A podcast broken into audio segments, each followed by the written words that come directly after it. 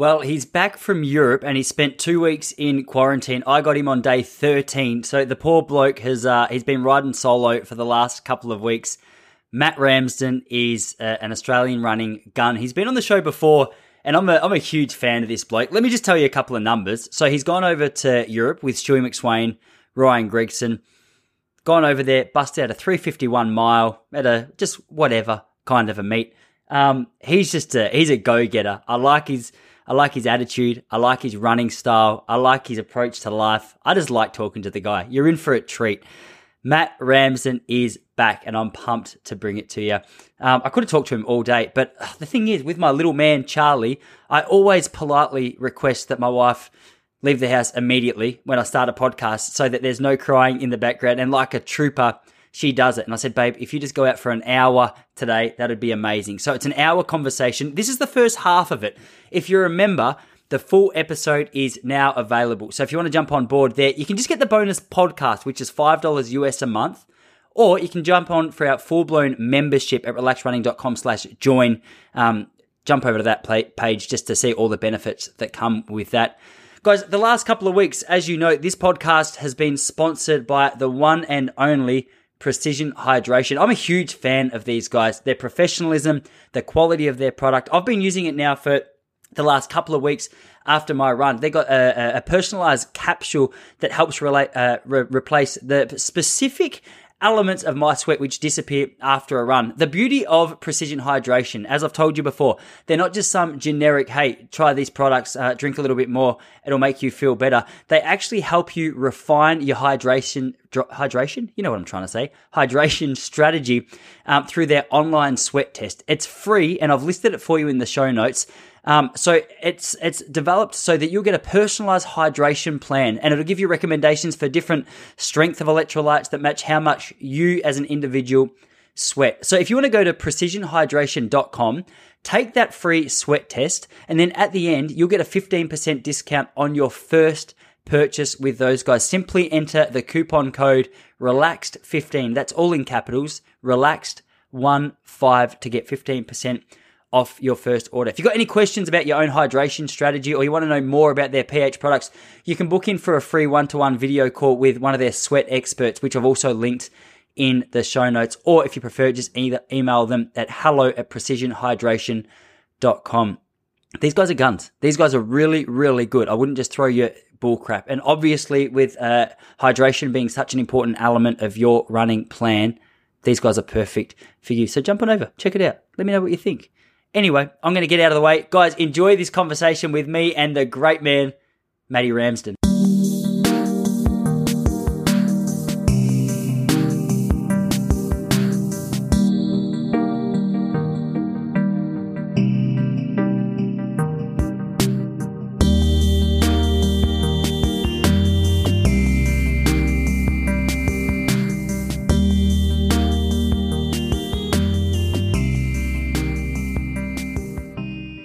Yeah, no worries. What are you What are you doing at the moment? You're uh, you're back home in quarantine, are you? Yeah, I'm um I'm in quarantine at Novotel in Perth. So I got back. I actually get out tomorrow. Um, but yeah, so I've been in for like two weeks now. How you coping? Oh, it's pretty boring at times. I got a bike in here, so I like ride in the morning and waste. I try and like sleep in as much as I can, so I'm not like up doing nothing the whole day. Oh, but, bro when That's I was so brutal. Waking up at four four a.m. So that was the worst. The first week when I was jet lagged. Oh, mate, just plenty of time on Instagram and YouTube, hey? Yeah, yeah, exactly. so, how long you been home for? Is it a two week quarantine over there as well? Um, yeah, yeah, it's two week quarantine. Um, for Perth, I think it's the same for like most states. Maybe Melbourne, you can do it at home. I'm not sure, but um, yeah, it's I think it's a kind of stupid rule. Like we did a test on the um on the second day we are in, and I, it came back negative. Like I knew it would, because um, most airlines, if you're traveling international, you need to get a test before you can get on the plane, um, and it needs to be negative. So the only chance you can catch COVID is during that like transit period in the airport. Um, and then yeah, obviously it came back negative on the second day, and it's like, oh, cool. So now what do I do for another 12 days in here? Because I don't have it. So I'm not going to catch it in here. Oh man, that's so funny. I can't imagine what the deal would be in Melbourne. Um, bro, I don't know. I don't know if we're as light as as what you you think we might be, but it's so funny, man. Like we just our lockdowns or our what do you say restrictions got a little bit released yesterday Yeah. or a little bit loosened. And mate, the vibe over here, people are so happy just to be able to get out of their house without being arrested. So it's a, a nice feeling. But dude, I definitely sympathise. Two weeks is uh is pretty intense. Are you allowed out at all? Like, can you go out for a run or? No, not at all. And um, so my window, like here, you can see in the background, you don't get any natural light coming through here because there's a big building next to it. So I'm looking out onto an alleyway that no people go down there, and none of the windows open. Um, the aircon, they've like changed the aircon, so you can only set it to 20 degrees. Um, that's the lowest it goes, and the fan goes to like one one bar. So um, when you're trying to ride and train in here as well, it's like impossible. It gets so hot. Jeez, man, are they looking after you with room service? Are you getting a few good little meals? Um, yeah, the meal's are like pretty basic. They send it to your um to your door and then they knock when when it's there, and then they like sometimes I try and like get out and see who dropped it off, but they like literally drop it and run because they think you got the plague. I was um for for me, man. I was I was happy. I can't believe how fast it was. That was six months ago, five months ago. I chatted to you last time. Yeah. It's um it's gone quick, but uh, dude, what was I going to say? I was about to say something to you. Um, you're telling me about quarantine. Oh yeah, yeah. I was so happy because when I reached out to you again, I thought, oh, probably be a busy man getting back from Europe. He's pretty keen to to get back into day to day life. And then when you said you were in quarantine, for me that was the best news ever because I thought, hey, what a time to record a podcast with the bloke. Technically, I could speak till like 12 a.m. Bro, we'll set the record for the longest podcast if you can. Yeah. um, oh, dude, that's brutal. Uh, Before, as you just answered your phone, I was about to compliment you on your tan as well. So, what's going on there? Is that just a little bit of the lighting in the room? Nah, it's definitely the lighting. Yeah, I think I lost my tan from um, Europe already, running around shirt on in Bushy Park. oh, I, I need some of your help. I've um, I've been doing my best here. So, as I said to you, I said, mate, like brush your hair, make yourself pretty, because I'll chuck this on YouTube. But um, it's like a, as you can see, my background's nothing exciting. I'm in my apartment in Melbourne, and uh, the lighting here, like the place that I'm standing at, I can't quite figure it out because our place in the morning, just to the left of, like just to my left here, we've got some nice morning sun that comes through, and it makes me look like I've got a golden tan. But this time of the day, I start to look like I'm sick and haven't been out of a house in about two months. So you've uh, you've got me covered, I reckon. So I'm going to have to put in some special effects to make myself look pretty next to you on the split screen. Just make sure you get your um your selfies when that sun comes in, mate. I'm gonna have to do something because right now I um. Do you know Adele Tracey? Nah, I don't. Man, she's like um. Uh, Google her after she came on. She's a she's a, a UK 800 meter runner. Um, she's run about 159 or something for 800, and and dude, she's she's a stunner. She's absolute glamour. Anyway, I reached out to her a while ago and I said, "Hey Adele, uh, fan of your work, whatever. Would you would you be keen to come on?" She goes, "Yeah, let, let's do it." Anyway, so she turned on her her camera and she had like this awesome setup. Um, she's good looking at the best of times, uh, or at the worst of times, I should say. So she had good lighting, a good setup, almost like a studio. And then, mate, at the time, Yeah. it was just my ugly head coming through the the Apple camera, and I looked. It was so embarrassing. I was going to post that one on YouTube, and I thought, no, my ego can't handle it because it was her on one side of the screen that looked like a like a, a super glamour who just knew exactly what she was doing, and then there was me who was just a pale, big head with like pixelated eyes and nose, just trying. You could just hear me asking questions, so it wasn't it wasn't the most attractive thing. But then I had um the great man, Big Wolverine, Riley Wolf, on Yeah. on last week. And uh, have you seen any of his stuff on YouTube? He's got a cool little podcast, Yeah, uh, watched- running things. I've watched a couple of things on there. Dude, it looks so sick. And I said to him the other day, I go, mate, um, I go, don't go and look at my YouTube channel because all my inspiration's coming straight from you. so I'm, I'm going to have to work on studio lights. And I've been looking at all his stuff and going, you know what? When it comes to putting a podcast together, I'm going to have to lift my game, especially when visuals come in. Audio, you get away with so much. Yeah, yeah. No, I was gonna say it's like that's the difference between guys and girls though. Like girls would spend an hour probably before the podcast, like putting a bit of makeup on, like making sure the lighting and like the background's good. I literally rolled out of bed just then, like watching videos. Like, oh, what's the time? Oh, time for the podcast. Get up, like, fling this shirt on, And you're like before the podcast, oh, where's my hat? Like trying to fumble around. Mate, you look a million bucks. You look a million bucks. It's um actually it's something funny. That's what me and and Riley were talking about when we were on the show because I said it looks unreal. Like the the podcast studio that you have set up on YouTube. How good does it look? Like the way he does it, I Yeah. was I was super impressed. So I was asking him a couple of questions because I was like, mate, if I'm going to do it, I want to try and do it well. And um and he was like, dude, it's the funniest thing. He's like, my wife's upstairs. I'm in this tiny little room and I've got like a sick backdrop that I just put together, which is too big for the room. And then I just try and get the lighting. And I say to my wife, like, cause apparently when they turn taps on, uh, in his little studio downstairs or wherever he was, like the taps make a noise or the pipes make a noise. So, um, and it interferes with the, with the quality of the room. So it's Oh, like, yeah. I'm dealing with this bullcrap little room, but by the time he, he gets it all uploaded and edited, it looks like a work of art. So I might just have to pay him and, and ask him to do all my edits for me. to.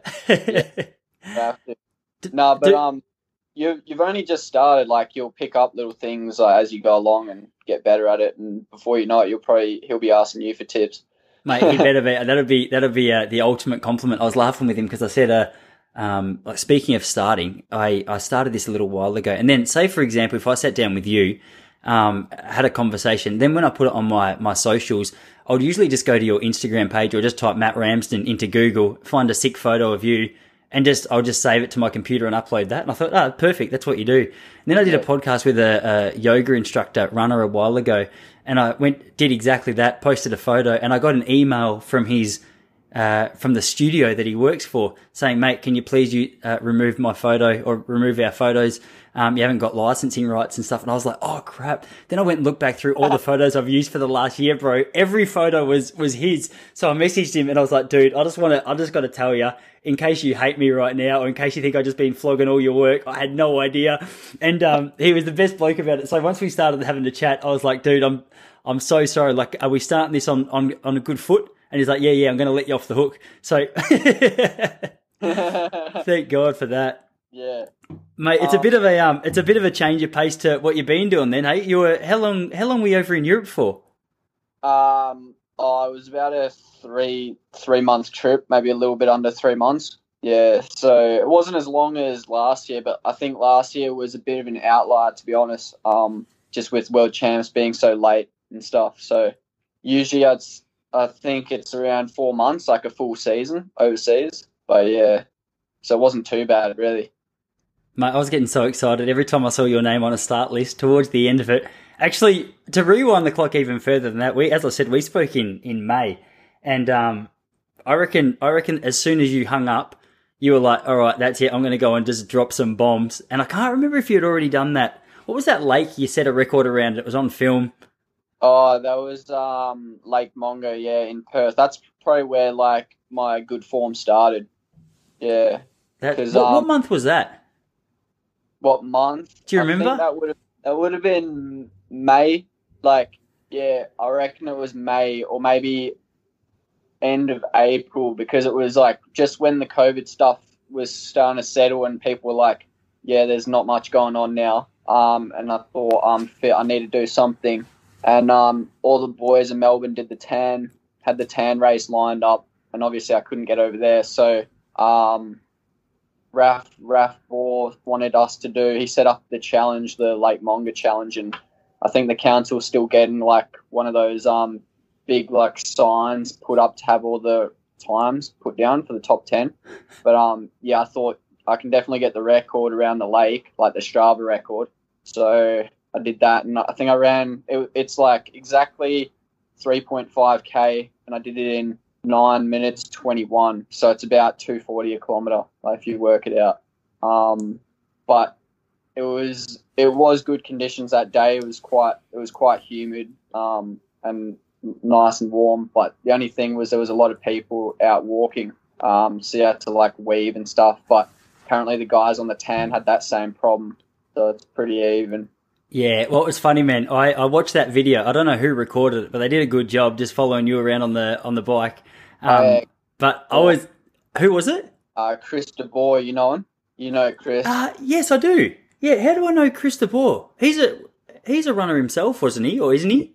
a good 800 runner. Um, and everyone gets mixed up with him and his brother. Um, Matt DeBoer plays AFL. I think he plays for Sydney. Uh, you know what? I actually think I recognised. I am sure I've seen. I'm sure I've seen him run around in 800s over the years because I definitely know the name. But um, when you said his brother plays for Sydney, I reckon that rings even more of a bell. Yeah, that's where when I drop his name, people were like, "Oh, is that the guy that plays for Sydney?" um, other but yeah, he's he's a good guy. He always will just rock up with a camera when he knows I've got like a big session or if I if I'm doing like a little time trial or something, he'll just rock up with a camera and start filming. Mate, I was laughing when you were telling me that you were weaving in and out of people because uh, I was watching that video, and my favourite part of, of watching blokes like you do a time trial like that, and it was the same. I went down um, and and I watched that 3K time trial that all the boys did around the tan, and yeah. uh, my favorite part of it is just watching some professional athlete rock up to just like a place where most people go for a bit of a social outing and they're yeah. in there like Stewie. It was awesome because he had his, he had his tights, um, like his bright blue Nike kit tight, uh, yeah. just during his warm up and they were, they were pretty out there. And just to, to look at people as he's warming up, just go, hang on a sec, what's going on there? Like, this looks a bit serious. Then obviously yeah. big Jackie Rayner, and then there was Brett and Geordie and, um, mate, like the who's who of, of Melbourne running was, was down at the tan that day. But my favourite part, and what I noticed about the video that you were recording as well, and this is probably just more to do with my ego than anything else, is when you go past people at the pace that you're running at. I love it when the camera sort of just pans back a little bit and you can see the people just walking with a friend and you can just tell they're kind of going, holy shit, what's, what's this guy doing? And I reckon you got a couple of those nice little looks during your, uh, during your time trial that day. Did you pause them at all? Did you see what I was talking about? Or you, you're probably more humble than me. You wouldn't even pay attention to that. Too busy um, looking at your nice stride. Nah, I watched, I watched the video back a couple of times just to make because there was a few comment comments on there like about social distancing and all that like stuff. So um, I was like, oh, I want to check and see if I actually got too close to some people. And some people I did like just about brush shoulders with them. But um, yeah, I always think like, do those people? Those people wouldn't think that I'm doing like a lap of the lake. They'd think I'm doing a 200 meter rep like up and back or something. Because um, to them they'd be like, no, no chance. Like this guy's gonna r- run that pace for the whole lap. Like if I, if I was walking that pace and I saw someone doing it as well, I'd be like, no, he's doing a session. Yeah, You're taking so. the piss. Yeah, you just assume they're taking the piss. Whereas, whereas me, I sprint past someone and hope they think I'm doing a whole lap, but really I'm doing 150 just at the right. I went for a couple of good-looking girls to go past, take my shirt off, and do a 150 meter sprint, and then just and then just don't go back the other way. So yeah. they assume that I'm uh, I'm cutting a whole lap. No, that was yeah. good. It was the same man. And uh, speaking about weaving in and out, I don't know if you heard from the guys over here, but during the tan time trial that day, there was um there was like a couple of arborists doing tree work. Just there was about 500 meters from the start. And mate, I was laughing because they had a couple of big, big logs laying around and they had a crane that was all set up. And I was thinking, if these boys get 400 meters in and they've just lobbed a big branch and the boys ask them to wait, it's going to be the most, it's going to be the oh. most hilarious scene for like for me watching, but for the boys to actually participate in the most frustrating thing. Yeah, no, exactly. They might have just had to restart the whole race if it's actually going to cause that much of a problem. Yeah, exactly right. My my favorite one was your um was your 2k time trial that you did. And this is funny like whenever whenever someone says to me um because the podcast we did together was was one of the most popular ones that that I've put up. And uh, every time someone sees the name Matt Ramsden or I'm, i start talking about you, they always go, mate, do you see the 2K time trial that he did? actually, me yeah. and Big Wolverine, we were talking about it last week and, and he was laughing. I was going to ask you about this because he was saying, um, oh, what were we talking about? I can't remember exactly what came up, but it was it was essentially we were just talking about the different attitudes that different runners seem to have. Like some runners are pretty much they'll they'll just rock up, they'll do the work, they'll they'll run fast, and then they'll go home. Whereas um, uh, he was saying that a bloke like you you seem to operate better when you're told you can't do something. Like you got a little bit of a, a little bit of it, for lack of a better word, a little bit of prick about you in the most complimentary way, which says, all right, tell me I can't. It's like a real fuel for the fire just to get it done. And, uh, yeah. I, I, had to hear this from the, from the horse's mouth. He was saying that before that time trial, um, Bitters message you saying, mate, you won't break 456 or something. No, I don't reckon. No. Um, I, I don't know if this was true. I had to ask. I might be, I might be mucking up his story. And uh, I heard that you messaged him back going, mate, I heard, I, you said I wouldn't break five, or you said I wouldn't break 456 or something. Nah, I reckon that was someone else um, who said that. It definitely wouldn't have been Nick. I think Nick I think Nick um, Nick told me to set the pace at five minutes. Um, that was actually what it was. He said, "Oh, set just get them to run um, sixty second laps," because um, I didn't think he I didn't think he knew that my motivation was so high. So he was just like, "Yeah, just go out and um, like have a nice like breakthrough." Um, and I was I was thinking, nah, I can probably go a bit quicker. So I just told the boys, "Uh, run 59s, and um, if if I'm feeling good, I'll pick it up at the end." But they ended up running 60s anyway, and then I just ran like a 57 last lap and a 58 um, second last lap. So, but um, yeah, Nick, Nick definitely wouldn't have been like, "Nah, you can't run that." But uh, when I told him the result, he did give me probably the best text messages I've had. Like after, what did he say? I think he just said outstanding with a full stop. That's awesome. What was funny because when he was saying that, I thought, oh, obviously Bitters knows you better, and I thought he might have been using it as a bit of an inspiration for you, just to go, oh, okay, like he'd sort of just lit that fuse and, and wanted you to explode. But I thought, okay, he's obviously uh, he knows his athletes pretty well. He's he's nailed that. But um, what were you kind of hoping? So you had your you had in the back of your mind that five minutes was probably a bit slower, a bit slower than what you were capable of um, running. Oh, I wasn't thinking too much about the time. I wanted to run at least like 455. Um, but it's a bit disheartening when like you see Jakob run. Obviously, it was a it was an actual race. He ran like four 450 a few days before. So all I was thinking was like, I'll just try and get as close to like 450 as possible.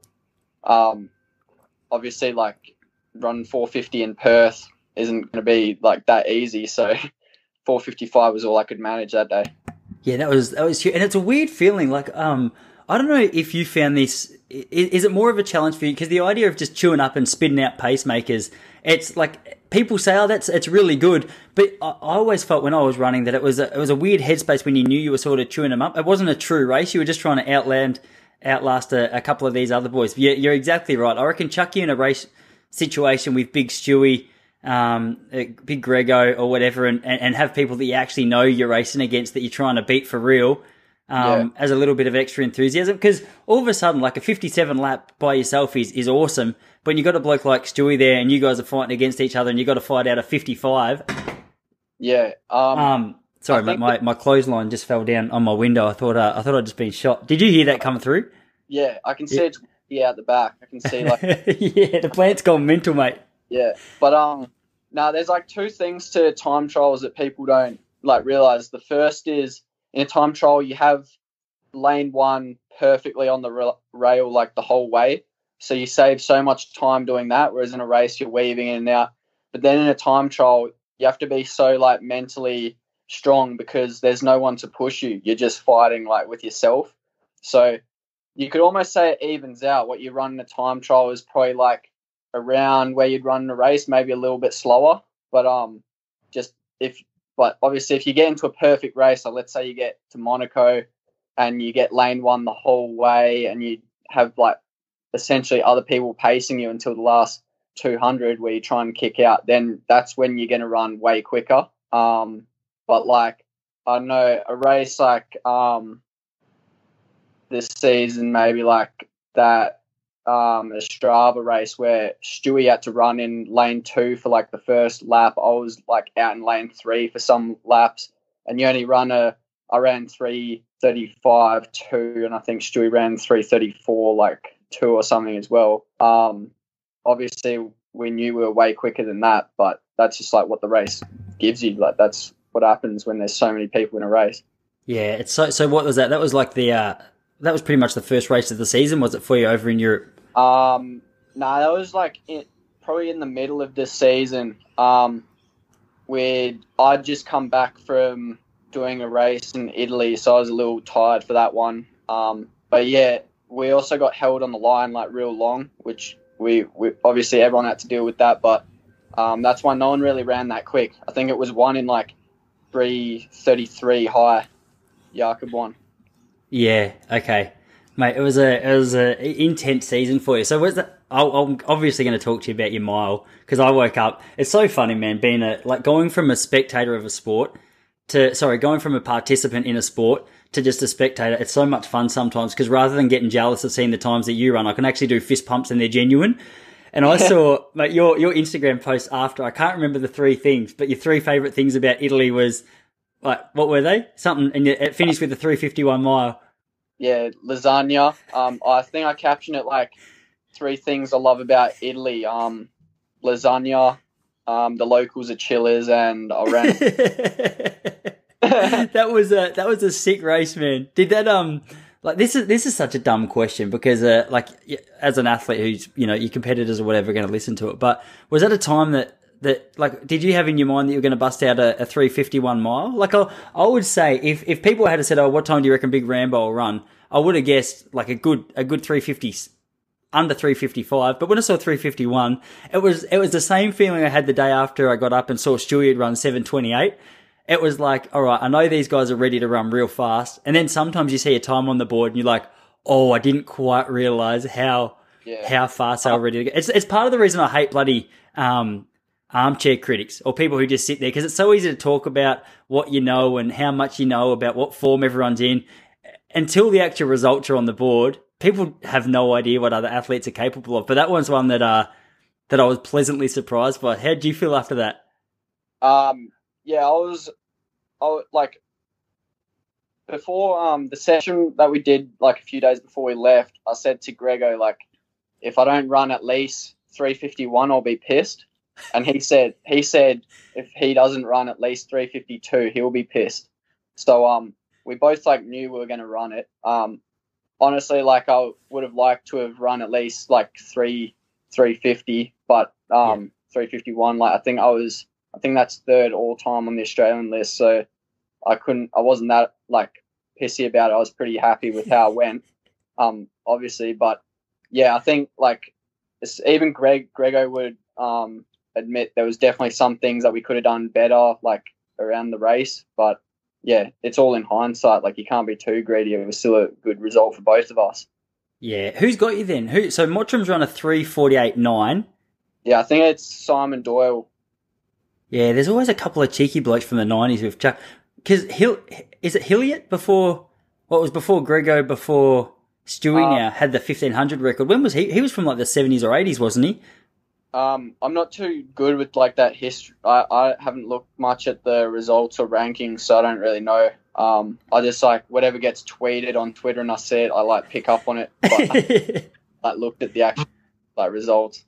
Yeah. What were a couple of things that you and Grego thought you could have done better in the in the mile? Okay, wait, I'm just quietly. I'm so happy to hear that you are that you knew you were in the form to run 351 as well. And this is just the this is the beauty of being able to sit down and chat with you, just to hear the insight. Because from the outside, you'll see a couple of race results here and there, but you don't really like to see a 334 from you and a 333 from Stewie on the result to the board at at Ostrava. It's like okay, they're in decent form if you're just looking at the uh, at the finish time and how close it was. A lot of the time, it, it, you're right. It leaves out the fact you were running in lane two. It leaves out might have been a tactical race. So to be able to pick your brains on, you know, the things that actually went down that, that led to that time is, is really interesting. So, um, yeah, like a couple of the areas that you would have, would have liked to improve in hindsight. What, what were they? Well, I got to explain like the, the meat. the meat wasn't like a proper invitation. We was set up just for Yeman Crippa, the Italian Ethiopian dude, to run to run their record. So there was no internationals except for me and um, Ryan. So um, basically, we something happened with our flights and we rocked up really late and we had McDonald's for dinner the night before. I got a Big Mac, um, and it was weird. Like the meet organizer's dad just came with us and I was like getting ready to pay and he said no like meet organizer. So he went and paid and it was just like a bit um like that was really nice of him but it's weird like usually you arrive and go straight into the dining hall of a meet and there's like buffet or whatever and you'll go and eat whereas like Grego Grego didn't want to get a Big Mac so he had um a muffin like a couple of McMuffins with Nutella um and that's what that's what we had before the race like the night before um then um, yeah, the day the hotel like was super weird about COVID, um, which was rare in Europe. Like usually they weren't too bad, but this hotel like there was no food being served or anything. Um, like only two people in a lift at a time, and that. So they took us to a restaurant with the other Italian like runners um, at this meat hotel, and I think there was only about like five elites staying at the hotel because it was like obviously a low budget meet. Um, so they took us to this restaurant and it was like boiling. This is the day of the race. It was like so hot, like smoking hot, and there no aircon or anything. And me and Ryan were just like, nah, I can't even eat. It's too hot in here. So we had like our entree and then left and um, just like went to the supermarket. And I think we just had bread rolls or whatever from then until the race. And um, so obviously we rock up and it's pr- like imagine the meet being like a Vic Milers club. Like there's all these um, kind of like lower lower grade races going on when we rock up, and they took they were insisting on us rocking up three hours before our race. Um, and there was nowhere to sit, and obviously it's like boiling hot there. So they put us in this little like old rundown squash court where we laid with the we just laid on these like old mats um, for the race and just watched YouTube on our phones. And um, the pacer was just like chilling in there with us. And then we hadn't been told anything about the pacing really, other than like Crippa wanted to run the record. And then probably about 30 minutes before we went to warm up, um, Crippa and his coach rocked up and said, "Oh, what do you guys want to do?" And I said, um, "Well, Crippa should go right behind the pacer, and I'll go second, and Grego goes third, because um, I didn't want to. When the pacer dropped out, I didn't want to be the guy at the front either. So yeah. I wanted to be sitting behind Crippa, um, and everyone agreed that was fine, and that's exactly how the race went. It was just like pacer went to." Um, I think 1200 or whatever, and then Crippa took over for like 150. I came around him and then hit. No one got the lead back off me, and that was the race. Like it was pretty much like a time trial. it was weird. Dude, it's funny that you said it was just like a milers club. That's exactly what it looked like. I love the the footage that I saw on YouTube was just from someone's phone, and they were just they were following it around just like this. and I got excited at the home straight each lap because you could actually see what was going on. Yeah, but um, but what I mean by like we probably like Greg Gregson especially thought that we could have done better.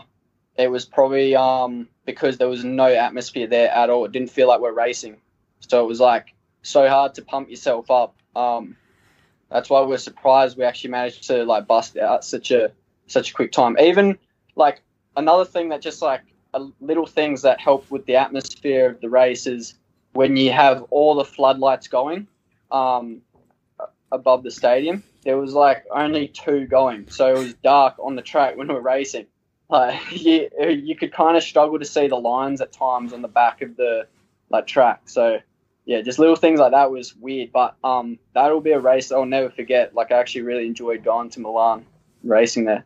Yeah, man, that's great. Did the bloke? I saw that that little Ethiopian Italian dude a couple of times during the season. I noticed him first in that race, and I was like, "Who the hell is this bloke busting out a, a big race with with Grego and yourself?" And then I reckon, did he run in that 3000 that you and Big Stewie ran as well? There was another race I saw him at. He was in the Rome one. Um, I think he, he got the Italian record there. He missed the Italian mile record in the race that um, we were in. Um, and he pulled out of Monaco in the 5K. He didn't finish that one. Um, I think he had a kind of up down season, but it came together at the end of the season for him in that 3K he ran a bit better, but he was a bit slow at the start. Yeah, okay. Man, it's so funny. I just um I love that story about you guys having some Maccas the night before your race. So what, Grego went for the the Nutella on the muffins, did you say? Is that a yeah, is that a health choice or is he a bit worried about the digestion going into the race? Nah, he he's def- definitely more like pedantic about what he eats before the race, whereas um I just for me it's more a matter of like, got to get the calories in. Um so I wasn't so worried about like if it was a bit fatty or if there was some like weird stuff that I wasn't eating. Um, like I wasn't used to eating, so I just went the Big Mac because I've I, I know what Big Macs are, so it wasn't too different.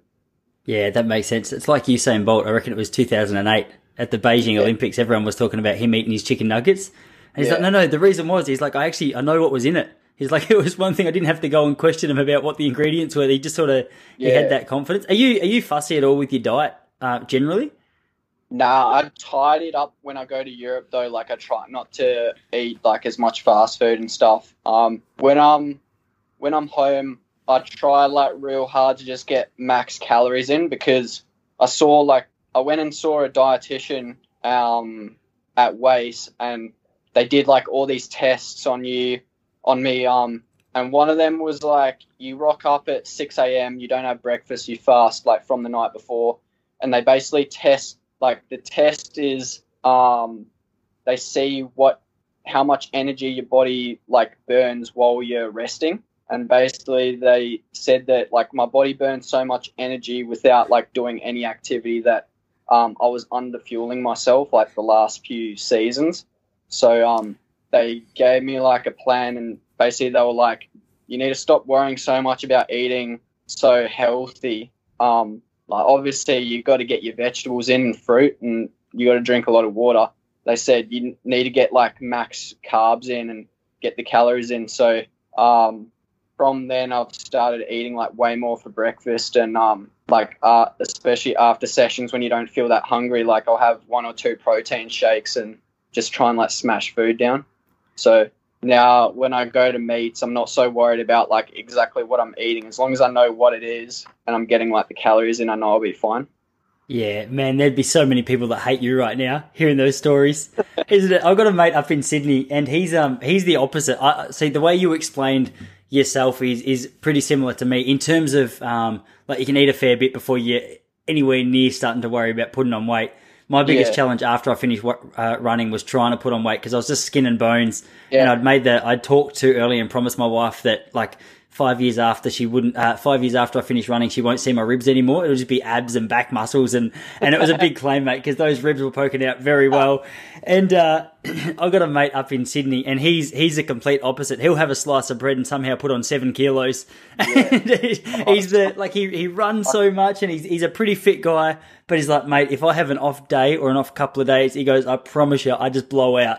Yeah. The thing is though like I'm not a type of guy. I'm not the type of guy that'll eat unless I'm real hungry. So, in like the first week that I was here, I wasn't riding the bike that much. I was like, I think I took five days off, no doing nothing, and then I started riding the bike. Those five days, I was barely eating because I wasn't hungry and my body didn't need the fuel. So, I think I would have like breakfast, skip lunch, and then I'd have half my dinner in here and the portions were only about half the size of what I would eat when I'm like actually training.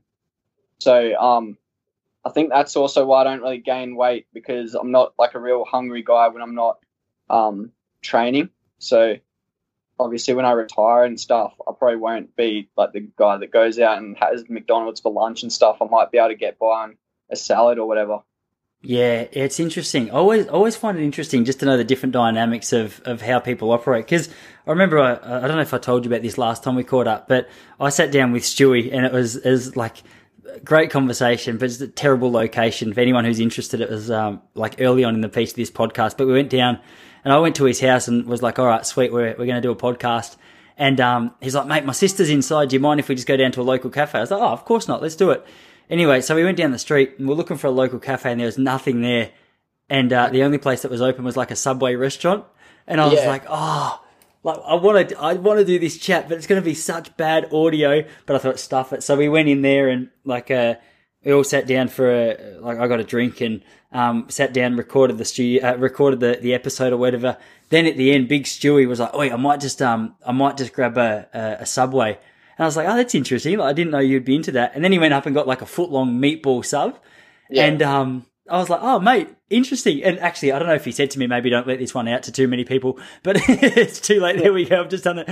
But, yeah. um, but I was interested because, because I know a lot of athletes are, are, a bit more like Grego when it comes to just being super, super anal about what they eat and, you know, what they take in because they're obviously trying to take care of their fitness or whatever else. But there's a fair argument for the other side that, um, like unless you're a like you you seem like a pretty low stress kind of bloke, and I often wonder how much of a factor stress is when it comes to diet. Like, sure, uh, a dietitian will tell us the right foods to eat and things like that. But if we're we're stressing ourselves out to try and make sure we're absolutely nailing our diet, no matter where we are in the world, no matter what the circumstances are, like I feel like that's a real energy zapper as well. So I'm sure there's a case for people like yourself who you know what, like even though it's not the dietitian's recommendation to get a, a Big Mac in the night before your race, we'll say, hey, if it's if it's calories you're after and yeah. you save yourself a whole heap of stress, maybe uh, maybe you got a case for it. Yeah, I definitely think like um, you can't let stuff like that, especially um, get in the way of when you've got a big race. So things can't always go to plan. I can't have like a bowl of pasta for dinner. So um, even because nothing was open, I couldn't even get a sandwich. So the next best thing was McDonald's. Um, but it didn't it didn't stress Greg out. It didn't stress me out, and um, I think that's the main thing. Like if you don't let those little things stress you out, you'll still run well. But um, back to the diet thing.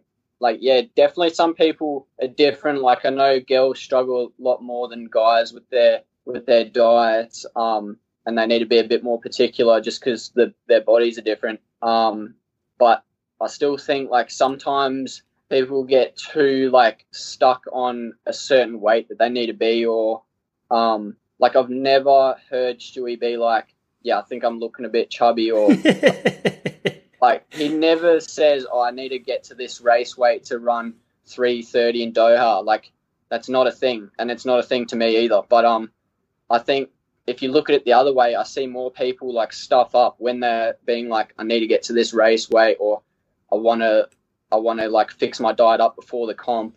I just, um, I just, yeah, maybe I am just a little bit too chilled, but the way I see it is you just got to relax about that stuff. Obviously do the right thing, but just relax a little bit.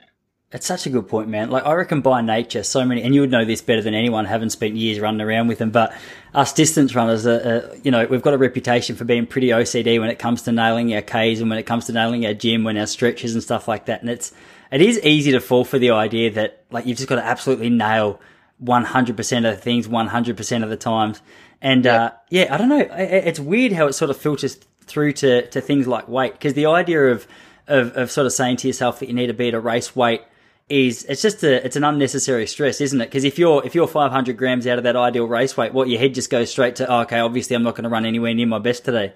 Yeah, well that's the thing you can't let, especially when you're talking about like half a percent of your top performance, you can't let anything mental get in the way because like one percent, if you're one percent off your game at a diamond league, you're finished. You're finishing last probably. so yeah, that's such an interesting point. Yeah. Um, Dude, everything. Sorry, man. Go on. Yeah, I was just gonna say everything needs to be like perfect for you, and you can't let outside like factors get in the way. Yeah, yeah. Do you find it um like is there any correlation with people running at your level and and how fussy they are? Like, would you say that there's that there's even more fussiness around diet and stuff once you get to your level, or are people a little bit more chilled from from what you can tell?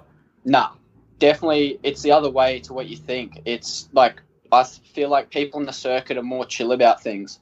Um, but you have to be you have to be so resilient if you're trying to be a professional athlete because so often your flight's going to get cancelled or you're going to have to take a train instead of a flight or like something like that's going to pop up and some days you'll rock up to a meet at like 3 a.m. on the day of the meet or something like that and you just got to like the meet organizers don't really care. They just want like a good result. So um, you got to like make make do with the circumstances.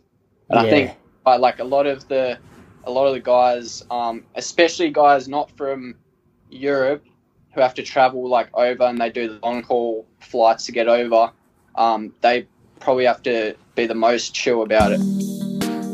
Guys, that is the end of the public version of the Matty Ramsden podcast. If you want to hear the last 25 minutes, 30 minutes, we cover a little bit about the pre race dynamics over in Europe, who he spends his time with when he's traveling in Europe, um, the friendships between some of the Aussies and the Africans when he's over there racing.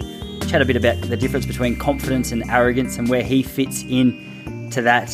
And uh, we chat a little bit about just the way that COVID's impacted his season this year, as well as a few other things. So if you want to get access to the rest of this podcast, plus 21 other podcasts and have access to all of them in the future, five bucks US a month just for that.